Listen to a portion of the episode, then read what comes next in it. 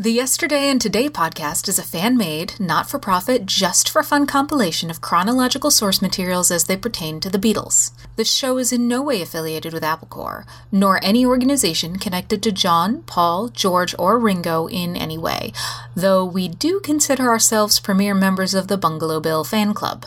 So kick back, turn off your mind, relax, and download the stream. We hope you will enjoy the show.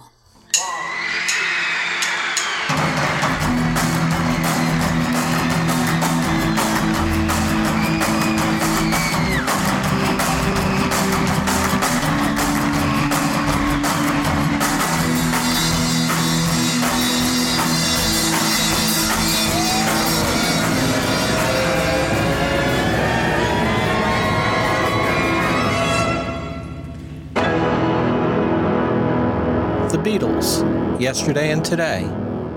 1976. Episode 1 Offers, Lawsuits, and Sadness. In this episode, we'll cover January 1st through March 19th. In just about 30 seconds from now, it will be 1976, and you'll hear a roar from this crowd in Times Square, a roar like you've never heard before.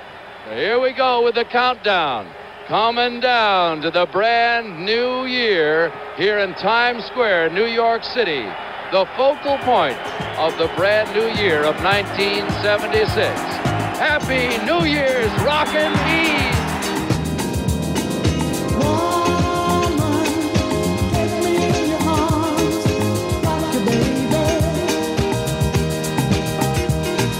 It's 1976.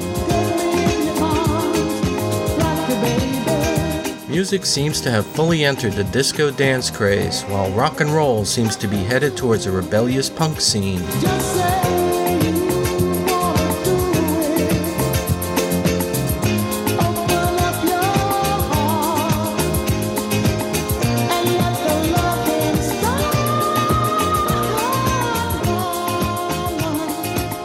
With two successful albums coupled with being in the middle of a popular world tour, Paul McCartney has now established his band Wings as a separate musical unit with their own unique identity.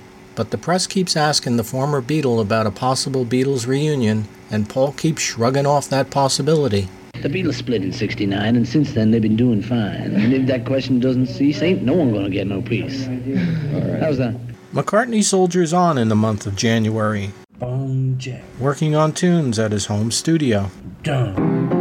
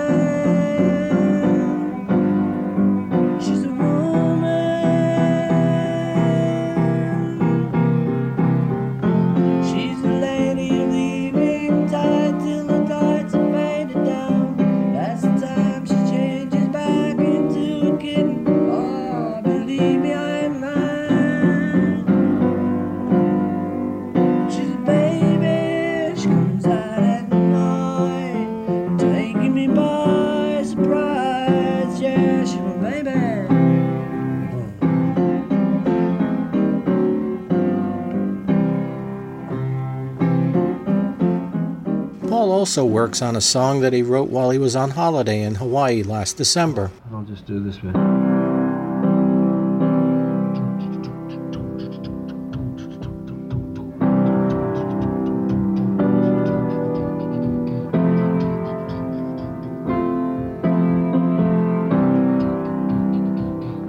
The lyrics were inspired by his critics that accuse him of writing sappy, silly love songs.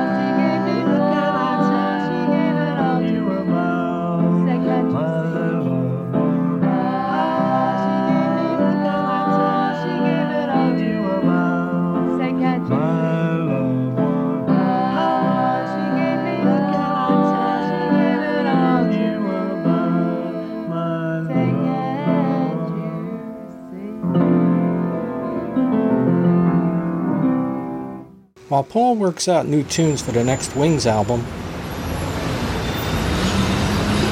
back in New York at John and Yoko's Dakota apartment on January 1st, Lennon, now sporting a crew cut hairstyle, gives a 60 minute interview to friend and confidant Elliot Mintz. It was taped for a future broadcast on the syndicated rock news program Earth News Radio. You must remember this. A kiss is just a kiss. A fly is just a fly. Right, and we're together. A rose is a rose. Mintz asked Lennon if he had any regrets about his life so far. He said two. The first was not being able to regain custody of Kyoko, Yoko's daughter by her first marriage, and secondly, having thrown his father out after the primal experience. Have you heard from him since? No, because uh, I tried to write to his lawyer, but I didn't get through. I don't really care if I never do get through. You know, I, I regret it, and if he ever turns up, I'll, I will be reasonable again. But uh, those are only two things. You know, I, I'd like to clear them up before I died, and maybe uh, you know that's about all. Uh, some- there's a long time to go, so you know, there's no hurry. I know there is, John. Before he dies would be nice too, because he's older than me. As like press interviews with Paul McCartney, Mintz asks Lennon the question regarding a Beatles reunion. The last question is always the same question as it is whenever we end uh, an interview or discussion about Beatle business. And when I last spoke with you on film and television, I asked you, what do you think the chances would ever be of the reunion? And you said to me, I really couldn't say. And then I said to you, what if you really could say? And then you said, I don't know. And I said, but if you did know, and you said, quote, I don't know, Elliot. It doesn't make that much difference to me, but the, the wounds have all been healed. And if somebody called me up and said, let's do it again, maybe I do it again. The most important thing is that we just go ahead and make music, unquote. January 1st, 1976. Would you like not to go on tour, not to be the Beatles again, not to make records and lunchboxes and craziness, but how about one glorious night, the big reunion, the closed circuit reunion in every movie theater in the world, the Beatles back again? uh, there's obviously people have talked about that. that. That to me is not interesting because it would only be done for more cash. You might have noticed that I haven't performed for cash since the Beatles stopped. I don't particularly like touring. I don't want to play for money. I'll take the money for making a record because it keeps me in the condition to which I'm accustomed. But I'm not interested in standing on stage and have people give me dollars, you know? And if that was the reason for the Beatles getting together, I'd have to be broke or owe a lot of tax, you know? And then I'd get up and do the bit with the clown's face and run round, you know? Otherwise, it gives me a chill just thinking of it. Let me approach you from a different door. What, what Come if, in, come in, my dear. What if it was? What if it was the four re- reunited for one night for benefit, for ten million dollars going to some charity or some organization or a concern? trouble with charities is they're not very charitable, you know. It's much more complicated than you think. I don't know. I mean, it really never enters my head for the four Beatles to play together. And like I said in that interview to you, it's feasible that we could play in a studio just for the sake of playing with somebody who knows, you know, who's played with you for years, you know. But apart from that, there doesn't seem to be any point to it, you know, unless it was going to, somebody would guarantee it would save the planet Earth, you know, then give me a call. Got to do From one. what, I don't know, but... I got to do one more follow-up question on this because it's the one that. that- When the Martians get in touch with us, then the Beatles will do a concert. Thank you again for talking with us on 1976 New Year's Eve. Yeah, Happy New Year, everyone, wherever you may be. And now, if we could just have a verse of as time goes by. You must remember this. A kiss is just a kiss. A fly is just a fly. Later that evening, Bob Gruen came by and took photos of John sporting the new haircut for his U.S. identification card, his passport, and his American citizenship card.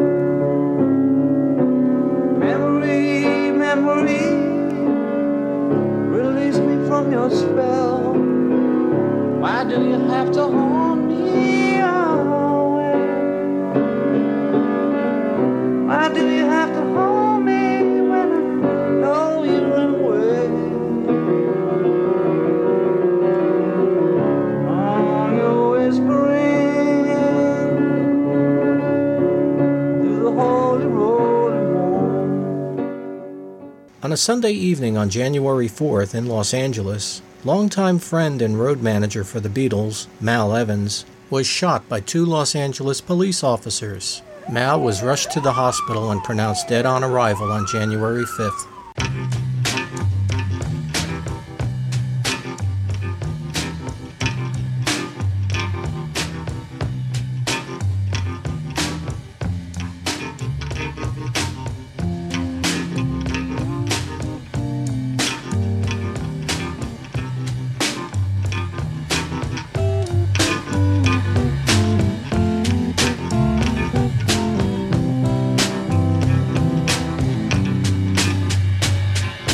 Evans had been distraught being recently separated from his wife Lily, who had asked him for a divorce just before Christmas. Alone and depressed, he had found refuge with Fran Hughes, who was living in a duplex with her daughter at 8122 West 4th Street in Los Angeles.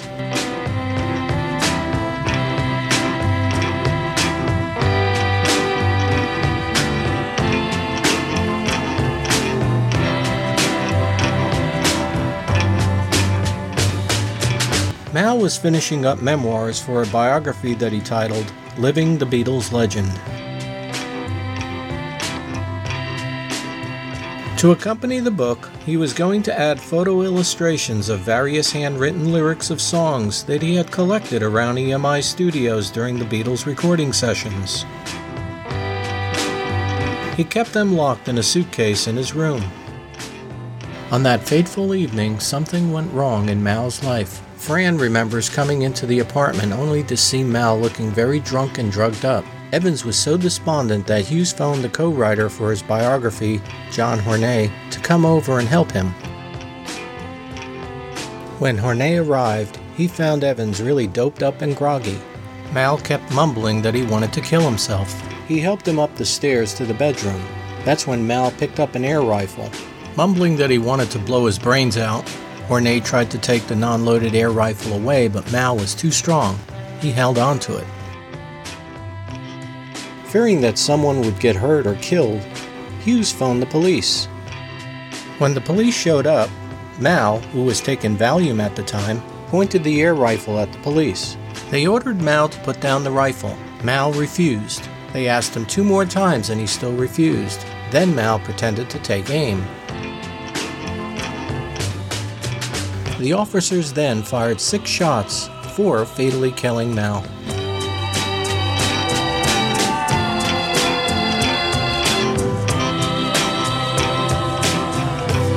Ironically, Mal had been awarded honorary sheriff of Los Angeles County. He leaves behind his wife, Lil, and two children.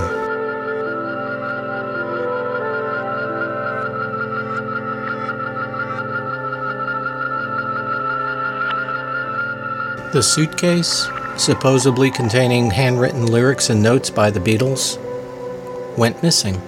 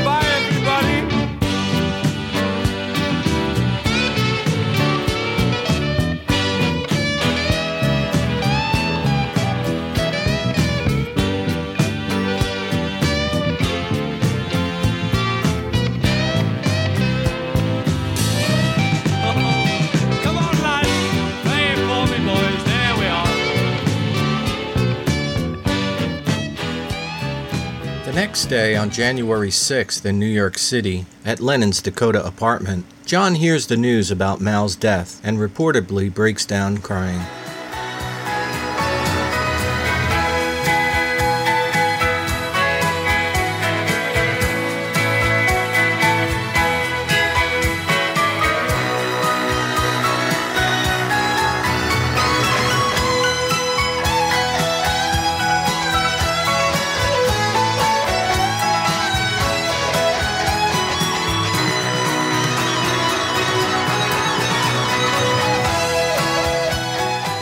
Upset with the news, John phones his Aunt Mimi.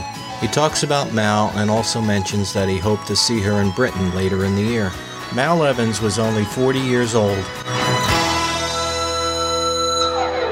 Mal Evans' body was cremated on January 7th. His ashes were sent by post back to the family in England. They were misplaced and lost in the postal system for a time, but were eventually found and returned to the family. John Lennon reportedly joked by saying, they should have looked in the dead letter file. None of the former Beatles attended the funeral service, but Harry Nilsson, George Martin, Neil Aspinall, and other friends did.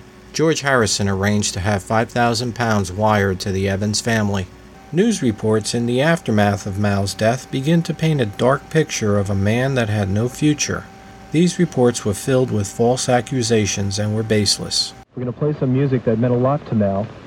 And here to introduce the first tune is uh, Laura? I did want to say that the press reports that have been coming out about Mal since he died have been very negative. They're besmirching his character, claiming he was depressed because of lack of work or that he was fighting with Fran.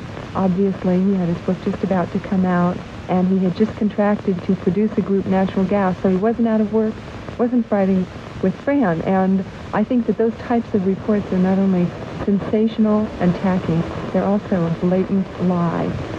Ask anyone who knew him, met him, talked to him. He was a fabulous person, and I think you can tell it from his own words. He's gone, and that's a horrible fact that we have to accept.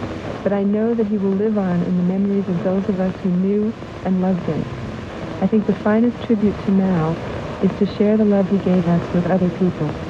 Then, in one way, he can never die. And one way to share that love is to share the music that meant so much to him. This first song is Lonely Man. He wrote it with Bob Purvis of Splinter.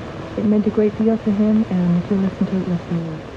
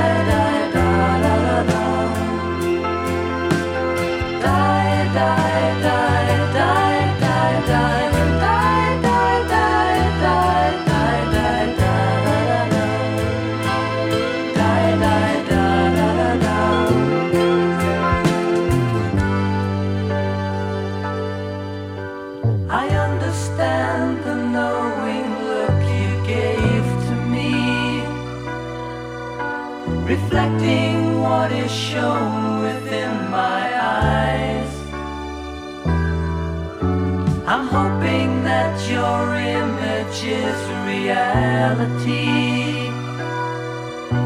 And wanting first impressions not to lie.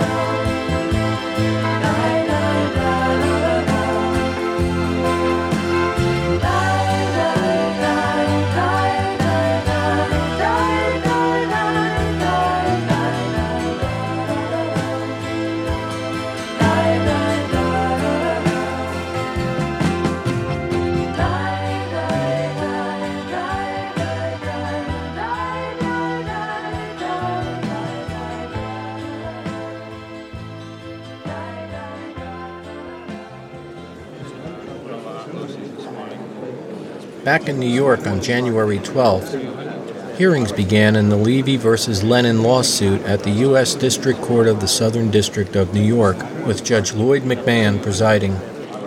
Apparently, Levy's Roots LP on Adam 8 Records sells only a mere 1,270 albums and 175 tapes, grossing less than $7,000, which doesn't even cover Morris's out of pocket expenses for production and advertising.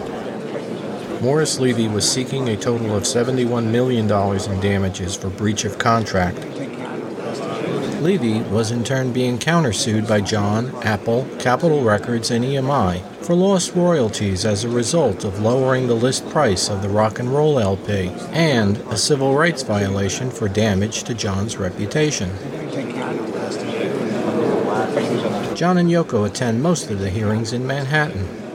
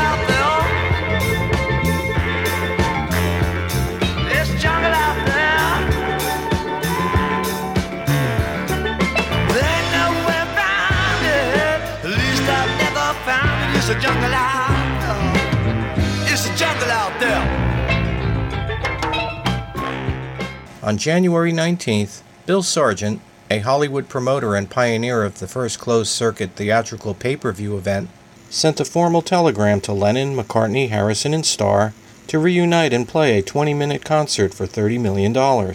There is no reaction from the former Beatles.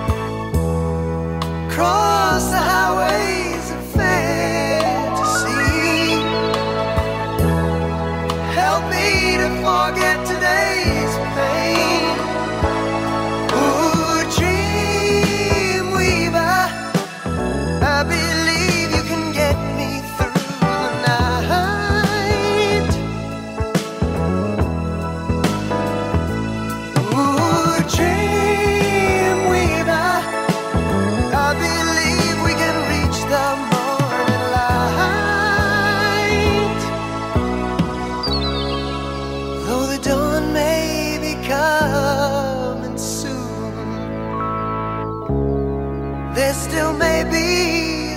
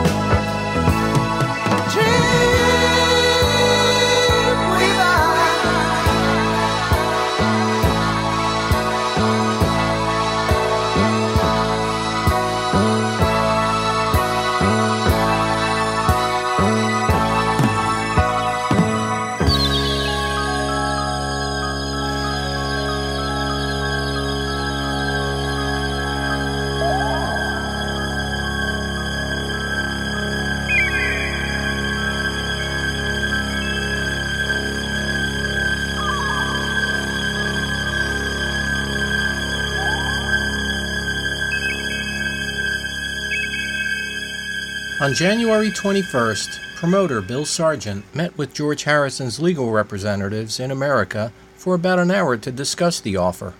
After the meeting, Sargent immediately issues an unfounded press statement touting that his offer is getting serious consideration from the former Fabs.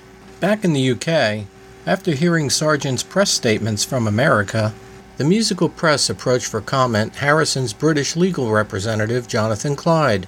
He issues a statement that says George has no comment at all to make.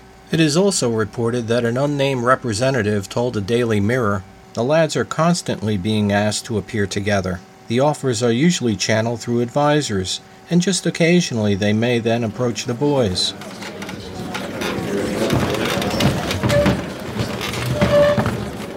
On January 23rd, court proceedings continue in the case of Morris Levy's Big Seven Publishing versus John Lennon. A mistrial was ruled by New York Judge MacMahon when the Big Seven publishing attorney, Mr. Shirtman, held up a copy of Lennon's Two Virgins LP, the LP with John and Yoko naked on the cover, while questioning a witness regarding Lennon's reputation. Lennon's attorney, James Bergen, immediately objected, claiming it would prejudice the six member jury. The judge agreed and ruled a mistrial and proceeded to scold Mr. Shertman and ordered a new trial. The next day, January 24th, the hearings proceeded now with Thomas Griesa, acting New York judge, presiding. Both parties agreed to proceed without a jury. Later in the evening, at Ashley's nightclub in New York, John and Yoko are seen together in public for the first time since the birth of Sean. The next day, January 25th, at Houston's Astrodome in Houston, Texas, Ringo Starr makes a surprise musical guest appearance during Bob Dylan and the band's benefit concert titled Night of the Hurricane 2. The benefit was to aid the legal fees for ex boxer Rubin Hurricane Carter, who was accused and convicted of murder and was granted an appeal by the courts.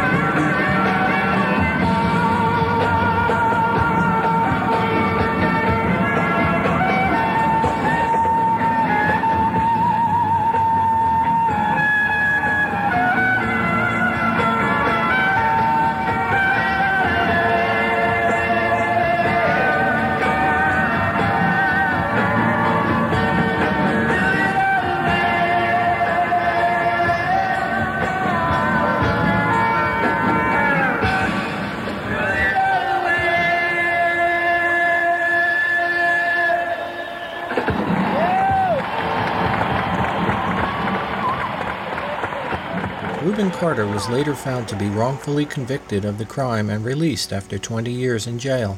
On January 26th, The Beatles' contract with EMI expires. Paul resigns with EMI and Capitol Records in America. Ringo signs with Polydor and Atlantic Records in America. George signs with A&M on the Dark Horse Records label while in Cannes, France at the MIDEM Music Trade Fair. And John, tired of legal lawsuits from record companies, publishing companies, and the United States government, doesn't sign with anyone.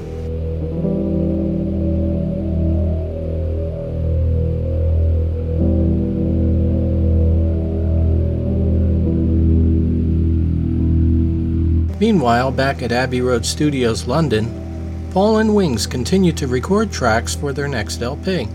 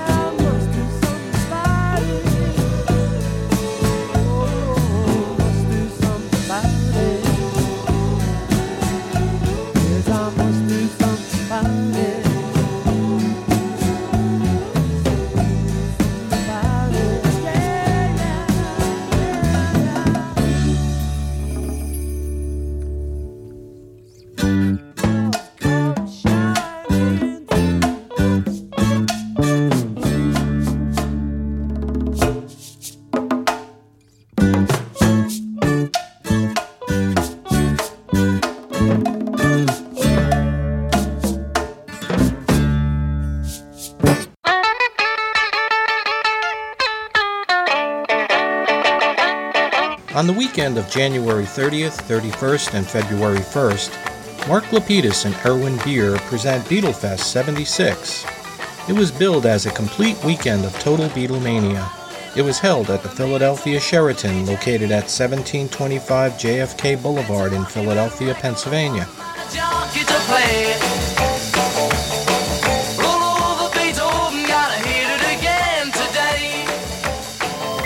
Come with me now into that secret place where the eyes of man have never set foot. The guests include American promoter Sid Bernstein, I had a hunch that the Beatles were going to happen.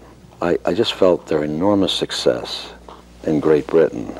And since the language was the same, it's not spoken as well in the United States as it is in Great Britain, but since the language is the same, uh, I just felt that it was a matter of time until they cracked this side of the ocean, meaning Canada and the U.S. I was a year early on my forecast, but I, I stuck with my opinion, and it bore fruit. Yeah, fellas. Oh, goody. talk about your magical mysteries. I spent half an hour looking for that sugar, I tell you. They all look. I was half an hour looking for the sugar. Radio DJ Long John Wade. He is the reason why there will never be an energy shortage at WIFI FM. His supercharged personality has the power to make each show radiate with life and vitality. Hello, Mrs. Joanne Kane, Barrington, New Jersey. Long John Wade calling from Wi-Fi 92. 12, 20, 20 minutes past 12 noon with Long John Wade. Bo and Al, starting at 4 today, are giving away copies of Stevie Wonder's songs in the key of life. You can rip that off. Or the new Alice Cooper LP later today, where the winning comes easy. Wi-Fi 92. Long John traveled with the Beatles on tour in 1964. Could you tell me what's next on the agenda?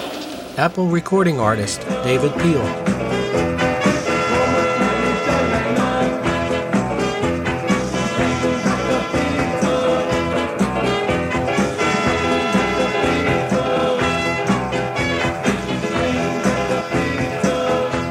A song. Not you. Music provided by the band Northern Song, aka Pegasus.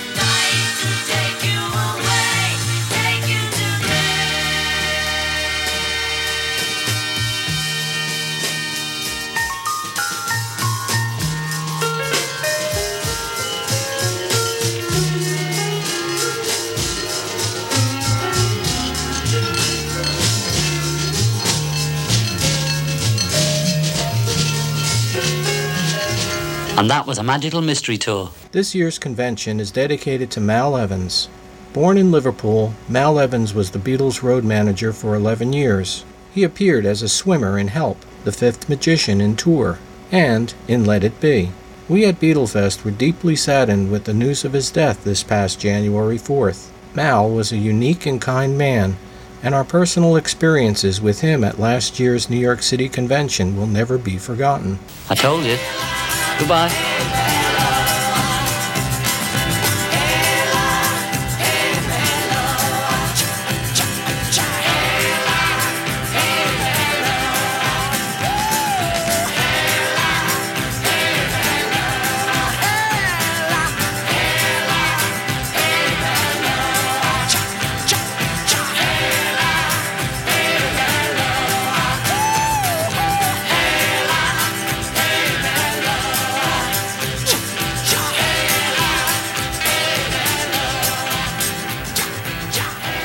First week of February, frustrated with not hearing back from John, Paul, George, or Ringo, promoter Bill Sargent ups his offer to the Beatles for a 25 minute concert from $30 million to $50 million. More rumors of a Beatle reunion to start out the new year. Bill Sargent, an American spectacle promoter of anything from rock concerts to wrestling matches with man-eating sharks, puts full-page ads in several newspapers, offering a whopping $50 million if the Beatles would only get together again on stage for a closed-circuit concert broadcast. Maybe Bill Sargent was thinking of George when he made his big bucks reunion bid, because it was Harrison who'd insisted that only going broke would drive him to become a Beatle again. You know, it's all a fantasy, the idea of putting the Beatles together again, you know? I mean, the time we'll do that, if we ever do that, I tell you, the reason will be because everybody's broke. There's more chance that we do it because we're broke. You know, we've all leading our own lives, and I don't think an ad in the paper is going to um, do the trick. We have to want it uh, personally ourselves, and not just to make $50 million or whatever the figure may be. We must do it because we want to be together as people first, and secondly, to be together uh, for the music, and then everything else would fall into place. But at the moment, everybody is doing their own lives, and uh, it feels to me a bit like saying, "Please go back to school." You know, that was um, like our apprenticeship. Yeah. Ringo Starr. Well, I think the only time we phoned each other up, so somebody phoned up and they offered us uh, just for one one gig, and we only used to do 25 minutes. they offered us uh, 50 million dollars. Was it? Lira. Could have been in anything. 25 quid each. and I just, I do remember that uh, George never called anybody, I remember calling everyone else and them calling me saying, oh, well, what do you think? Uh, you know, 25 minutes, buying a new suit. So what's, what, what stopped you then? We will never get it together. I mean, we broke up, you know, for all the reasons we know about. John Lennon is being asked not only his reaction to a $50 million concert fee, but why he doesn't make any solo appearances. The answer? It's too much to bother with now. I'm not against performing. There was a period when I was ready to go on the road, and then this immigration started, and it, I just got so pressured by it all. It was it's it was a lot more pressure than people see in the papers. He's either appealing or he's going to be kicked out. There's a lot more go on that goes on behind the scenes, and it was just it just wore me out. And then there's the Beatles settlement and all that. I just did not feel like standing up and yodeling you know, I'd have to feel in a good mood to it, to do it. You know. I mean, the the money's there and the possibilities are there, and it's uh, you have to, you know, I like to put my mind on something, and I can't if I'm being harassed, and that's what was going on for a for a bit. The multi-million dollar offer got a lot of publicity, but no real interest from the four ex-Beatles, especially Paul McCartney, practicing with Wings for his first American appearance in almost a decade. Paul was confident of audience acceptance. I don't like to say to people, this is how you, you know, you should behave. Uh, I'd like them to be enthusiastic, if they can, if they like it, you know, but it's down to that. If they come and they see us and they like it, they'll take care of all that. If they don't like us, well, I'd like them to pretend they do.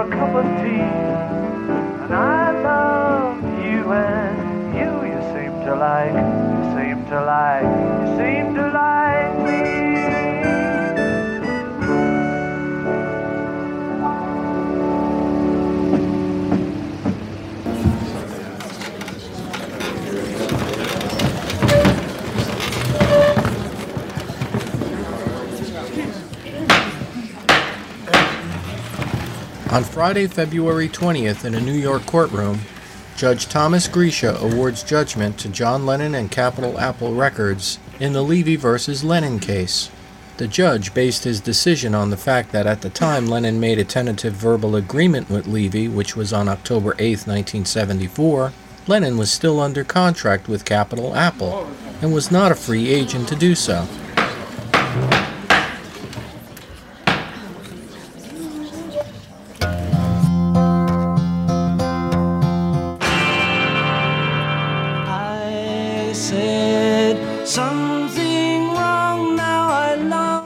March 5th in the UK, EMI re released the entire Beatles singles catalog, which consists of the 22 Parlophone singles, along with a new single of Yesterday backed with I've Shoulda Known Better. This release is to meet the increased popularity of the Beatles as of late. Oh, I believe in yesterday.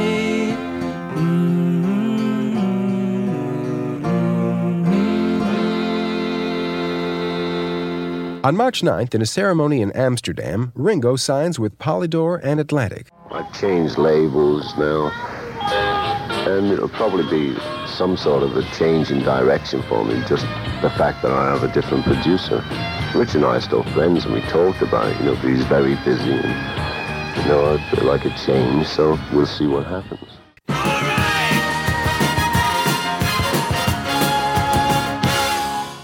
In the UK on March 14th, in the north of London, Wings began a week long series of rehearsals at Elstree Studios.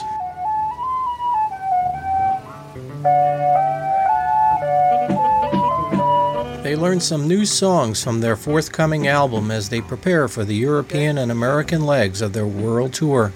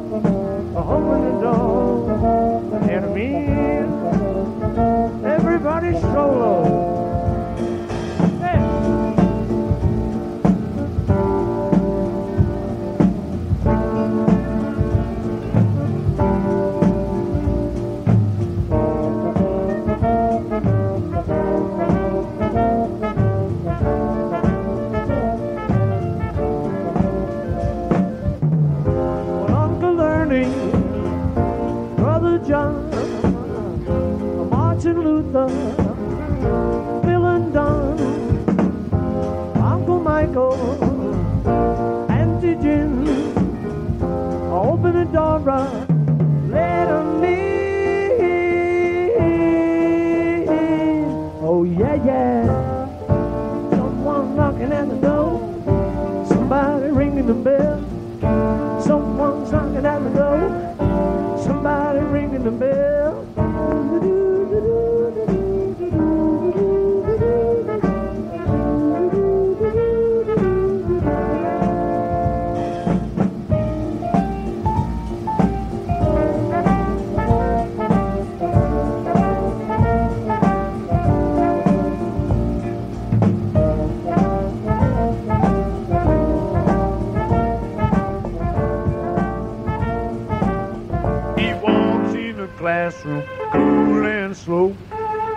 The English teacher, Daddy? Oh, Johnny Brown. On March 16th, EMI received a letter from John regarding renewing his recently expired contract with the label. John, however, was clearly in no mood to cozy up to EMI again as he wrote, Yes, it was a high old time we all had in the 60s, but not judging by your offer, I can think of a better word for it. Lennon continues in the letter Your lack of corporate vision after all these years never ceases to amaze me. And he signed off I am enjoying my family and uncommitted freedom. John. The next day, on March 17th, the CEO of Electro-Harmonix, Mike Matthews, gets his bid into the Beatles circus arena by offering the Fabs 3 million pounds for a one-off closed-circuit concert appearance. This offer, like Bill Sargent's, is also ignored. On March 18th, just two days before Wings were to begin their short European leg of their world tour, Paul's father, Jim, who had been battling bronchial pneumonia, dies at his home in the village of Gayton, in Wirral, Merseyside. He was 73 years old.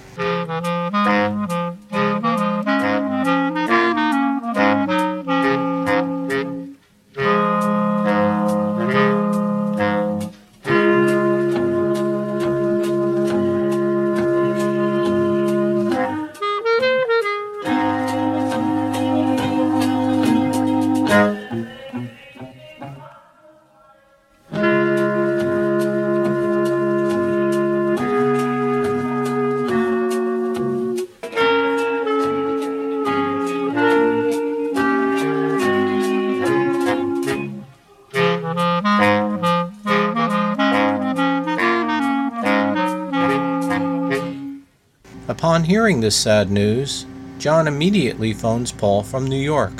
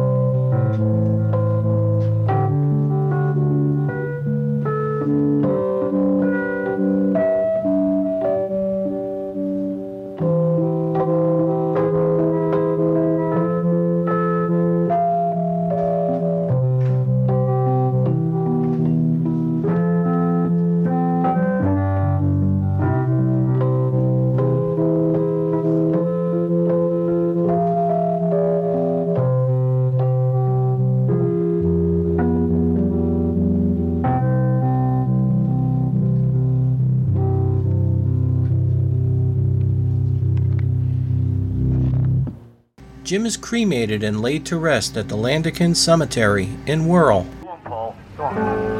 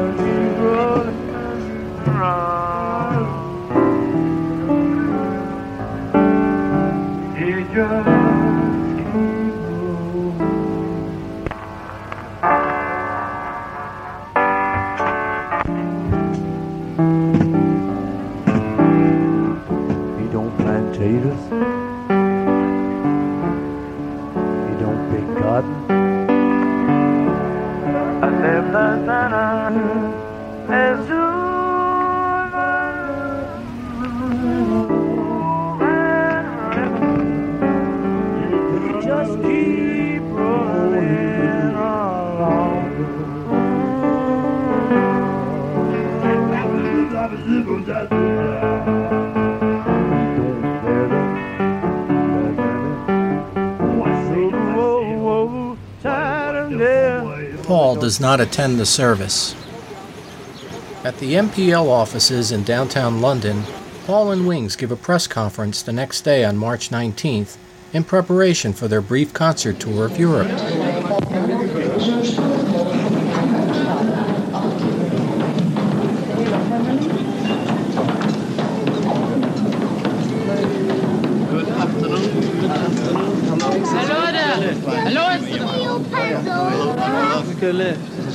Well, I guess I have to go through this. Well, no, we, we're only doing uh, four places this time, and then we're off to America. So we only had time to do four dates, and uh, it, it wasn't down to which country, it was just down to which halls were available. Are you going to play with the Beatles again? Uh, I, I doubt it. it depends. I doubt it. They're going to need deodorant, you know. Yes. You don't think so? No, I wouldn't think so. But uh, it's possible. It's been four years. It's a, it's a no yes. It's a no It's a yes. It's a no. A positive It's a yes, maybe. no. Yes. A positive maybe. Positive maybe. Thank you very much for answering my question. Okay, Graham. It was very good. I think it's big. After the press conference, the band leave for Copenhagen, Denmark.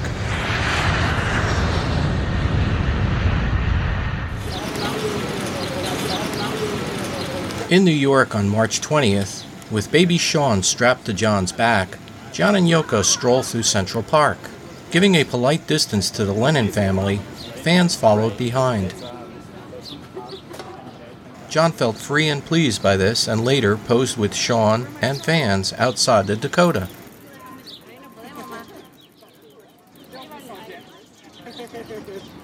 John did not sign any autographs but encouraged fans to ask for them in the post and added don't forget a self addressed stamped envelope.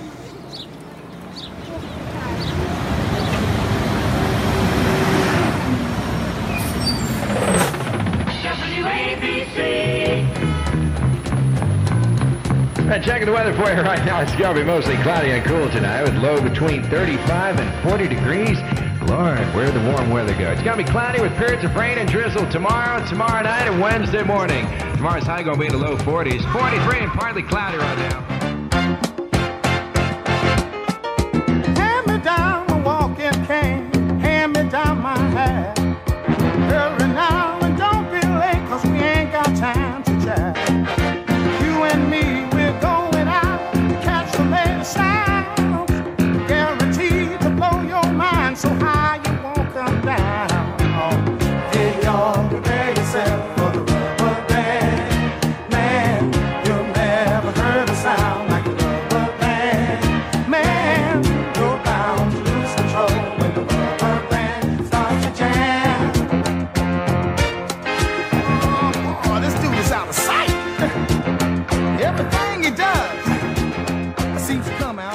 Coming up in a moment, a string of personal song titles. Wings release a new album. Wings at the speed of sound, their best album ever on Capitol Records and Tapes. And a reunion offer of 50 million is made to the former Beatles. Next on Yesterday and Today.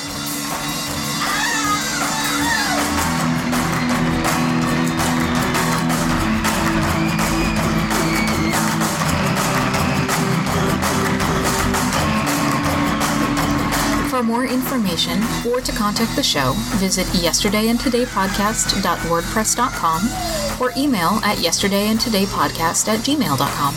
Also visit at yesterdaypod on Twitter and search Yesterday and Today Podcast on Facebook. See you next time.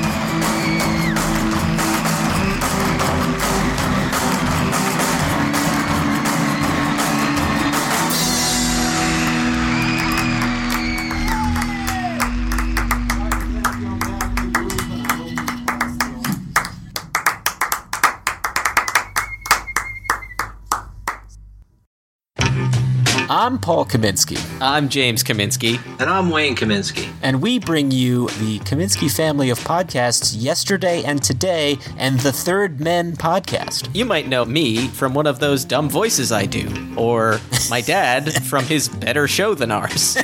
Wow. And we're here to tell you about some cool merchandise you can pick up for the shows.